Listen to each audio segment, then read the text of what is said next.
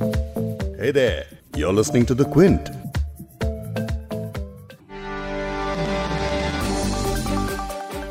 एक रुपए के सिक्के की कीमत शायद ही किसी आम शख्स के लिए मायने रखती हो, लेकिन कानून पढ़ने वाले छात्रों को इसकी कीमत अब कई सालों तक याद रहेगी, जब उन्हें वरिष्ठ वकील प्रशांत भूषण के अवमानना केस को लेकर बताया जाएगा। तो इस एक रुपए के सिक्के का भी ज़िक्र ज़रूर होगा। और ये सब इसलिए होगा क्योंकि सुप्रीम कोर्ट ने अवमानना मामले में दोषी करार दिए गए प्रशांत भूषण पर एक रुपए जुर्माना लगाया है। हालाँकि इसके अलावा कुछ कंडीशन भी कोर्ट ने रखी हैं। सुप्रीम कोर्ट ने यह भी कहा है कि अगर वो एक रुपया नहीं देते हैं, यानी जुर्माना नहीं भरते हैं तो उन्हें तीन महीने की जेल काटनी होगी। भले ही प्रशांत भूषण को इस मामले में दोषी ठहराया गया हो और उन पर सजा का ऐलान हुआ, लेकिन उनके इस फैसले को उनकी नैतिक जीत के तौर पर देखा जा रहा है। इस मामले में सुप्रीम कोर्ट ने खुद ही संज्ञान लिया है, खुद ही प्रशांत भूषण को दोषी करार दिया है और फैसला भी खुद ही सुना दिया क्योंकि मामला सुप्रीम कोर्ट से ही जुड़ा था। अब इस पूरी सुनवाई और फैसले को किस तरह से देखा जाए, इसी पर आज हम इस पॉडकास्ट में बात करेंगे। क्विंट हिंदी पर आप सुन रहे हैं बिग स्टोरी हिंदी। मैं हूँ फबीहा सैयद। प्रशांत भूषण पर जो जुर्माना लगाया गया है, उसे उन्हें 15 सितंबर तक देना होगा। अगर वह ऐसा नहीं करते तो उन्हें तीन महीने की जेल होगी और तीन साल के लिए प्रैक्टिस करने से रोक दिया जाएगा। प्रशांत भूषण के खिलाफ एक दूसरे अवमानना केस पर अभी फैसला बाकी है। यह अवमानना केस साल दो हज़ार नौ में लगा था, जिसे फ़िलहाल दस सितंबर तक टाल दिया गया है। ये वाला जो मामला था, ये तहलका पत्रिका को न्यायपालिका में भ्रष्टाचार के बारे में दिए गए भूषण के इंटरव्यू से जुड़ा है। आज प्रशांत भूषण के सुप्रीम कोर्ट और सीजेआई बोबडे के खिलाफ किए गए दो ट्वीट्स पर फैसला सुनाया गया है। सीनियर एडवोकेट संजय हेगड़े को जो बता रहे हैं कि इस फैसले से कोर्ट की छवि पर क्या असर पड़ सकता है। ये जो कंटेम्प्ट का मामला होता है अमूमन कोर्ट के अपने इकबाल को बरकरार रखने का एक ज़रिया है। लेकिन पहले फैसले के बाद प्रेस कॉन्फ्रेंस में जो प्रशांत भूषण ने कहा है वो सुन लीजिए।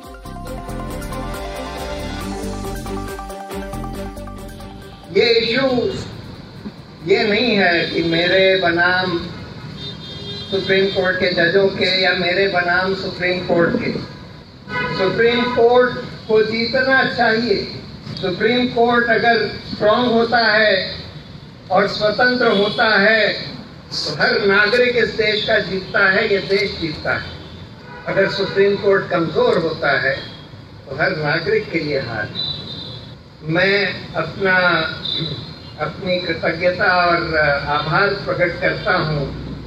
इतने सारे लोग जो मेरे लिए, मेरे सपोर्ट में, मेरे संग सॉलिडारिटी में खड़े हो गए, चाहे वो जज रहे हो, पूर्व जज, चाहे वकील रहे हो, चाहे एक्टिविस्ट रहे हो, चाहे आम नागरिक रहे हो, इतने सारे लोग खड़े हो गए। और इससे मुझे बहुत हौसला मिलता है और बहुत उम्मीद की किरण जगती है कि देश में ये अभिव्यक्ति की आज़ादी को इससे मजबूती मिलेगी और न्यायपालिका की जवाबदेही और न्यायपालिका में जो बदलाव की ज़रूरत है, इस कैंपेन को भी शक्ति मिलेगी। सबसे बड़ी बात ये हुई है कि इस केस के कारण बहुत सारे लोग, क्योंकि इन्होंने उसको लोगों ने इसको एक फ्रीडम ऑफ़ स्पीच का एक औज़ार समझा। और बहुत सारे लोग जो अभी हताश होकर बैठे हुए थे, वो खड़े हो गए और जो इस देश में जो अन्याय हो रहा है, उसके खिलाफ अपनी आवाज़ बुलंद करने लगे, ये बहुत बड़ी बात है। तो जैसा आपने सुना कि इस मामले को लेकर प्रशांत भूषण ने कहा कि वो जुर्माना भरने के लिए तो तैयार हैं, लेकिन उनके पास अभी भी रिव्यू पिटिशन दायर करने का अधिकार बाकी है। यानी उन्होंने संकेत दिया है कि वो इस मामले को इतनी आसानी से छोड़ने वाले नहीं हैं और अपने कानूनी विकल्प का इस्तेमाल कर सकते हैं। प्रशांत भूषण पर सुप्रीम कोर्ट और सीजेआई को लेकर किए गए उनके दो ट्वीट्स को लेकर अवमानना का मामला दर्ज किया गया था, जिसके बाद 14 अगस्त को उन्हें सुप्रीम कोर्ट ने दोषी करार दिया। लेकिन इसके बाद सजा का ऐलान नहीं हुआ था। सुप्रीम कोर्ट ने सजा से पहले प्रशांत भूषण को उनके ट्वीट्स को लेकर सोचने का और माफ़ी मांगने का एक मौका दिया था, जिस पर भूषण ने साफ़ इनकार करते हुए ये कहा कि वो किसी भी हाल में माफ़ी नहीं मांगेंगे। ऐसा करने के बाद सुप्रीम कोर्ट ने इस केस में अपना फैसला सुरक्षित रख लिया था, जिसके बाद 31 अगस्त को आखिरकार उनकी सजा का ऐलान हुआ।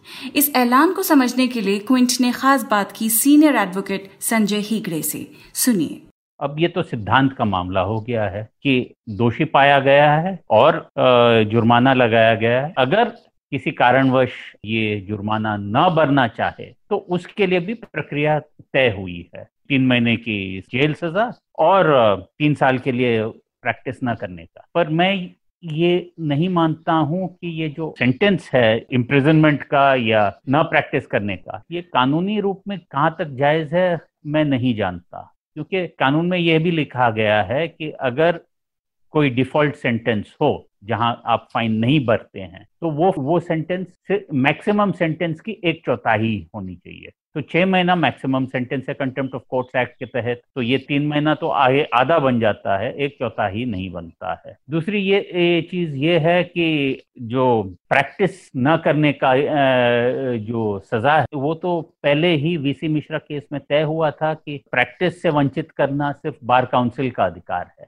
कोर्ट का अधिकार नहीं है और कोर्ट एक जो प्रावधान है कॉन्स्टिट्यूशन में, उसके तहत भी ये सजा नहीं सुना सकती है। तो सिर्फ़ ये जो डिफ़ॉल्ट सेंटेंस के तौर पर सुनाना, मैं नहीं समझता हूँ, उचित है। पर ये सब टेक्निकल बातें हैं। मोटा मोटा मुद्दा क्या हुआ है? इन्हें दोषी पाया गया है और सजा सुनाई गई है। तो इसके खिलाफ अभी वो रिव्यू पिटिशन दायर कर सकते हैं। दायर करने के बाद आगे क्या होता है देखते हैं। शायद रिव्यू बेंच सजा पर भी रोक लगा ले, जुर्माने पे भी रोक लगा ले।